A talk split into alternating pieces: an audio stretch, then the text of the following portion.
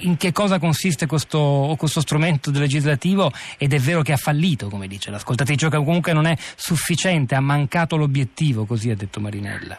Sì, esattamente, sicuramente non è assolutamente sufficiente. Ricordo a tutti che c'è appunto un decreto legge che è stato approvato a maggio 2013 e trasformato in una legge nazionale a ottobre 2013.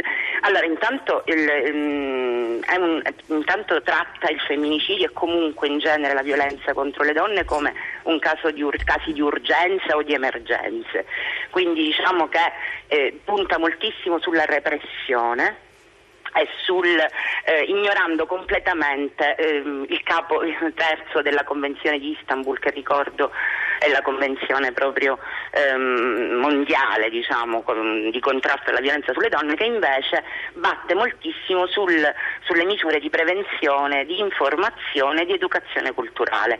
Manca tutto questo, eh, questo aspetto perché il, è importante naturalmente ehm, avere una, una giurisprudenza efficace, è importante la certezza della pena, ma è molto importante soprattutto fare prevenzione. Io mm, penso che nel caso di Sara, come nel caso di tantissimi eh, altri, mm, altri casi di violenza e di morte, se Sara avesse avuto eh, la possibilità, avesse deciso di rivolgersi per esempio a un centro antiviolenza, è importantissimo questo, ehm, rivolgersi ai centri antiviolenza che non solo accolgono e sostengono i percorsi di uscita dalla violenza, ma operano una valutazione del rischio che è fondamentale. Eh, e purtroppo ehm, nei casi di eh, femminicidio o di violenza pochissime donne si rivolgono ai centri perché non lo sanno, perché non li conoscono.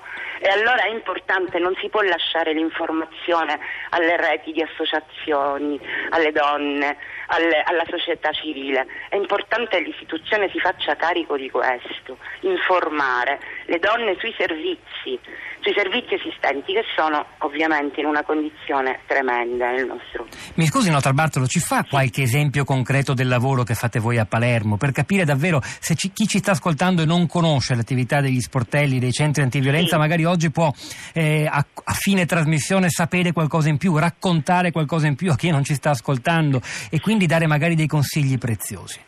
Certo, allora noi come coordinamento antiviolenza ci occupiamo appunto di, ehm, siamo una rete di associazioni, associazioni di donne di cui fa parte eh, anche tra le altre tantissime, anche l'UDI, Unione Donne Italiane e il centro antiviolenza Le Onde Onlus.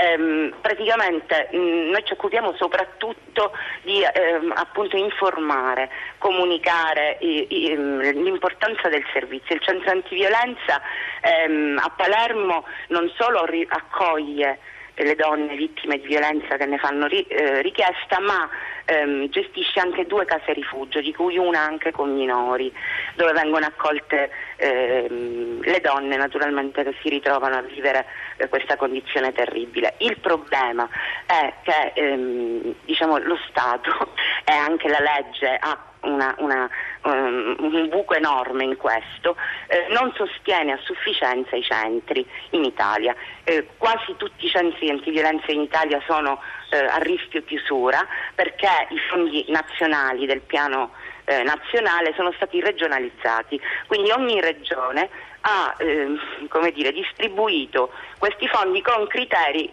che non sono eh, tutti uguali, spesso non sono neanche trasparenti e soprattutto non hanno tenuto conto dell'esperienza di chi eh, lavora sul territorio con le donne da tanti anni. E allora la situazione è gravissima.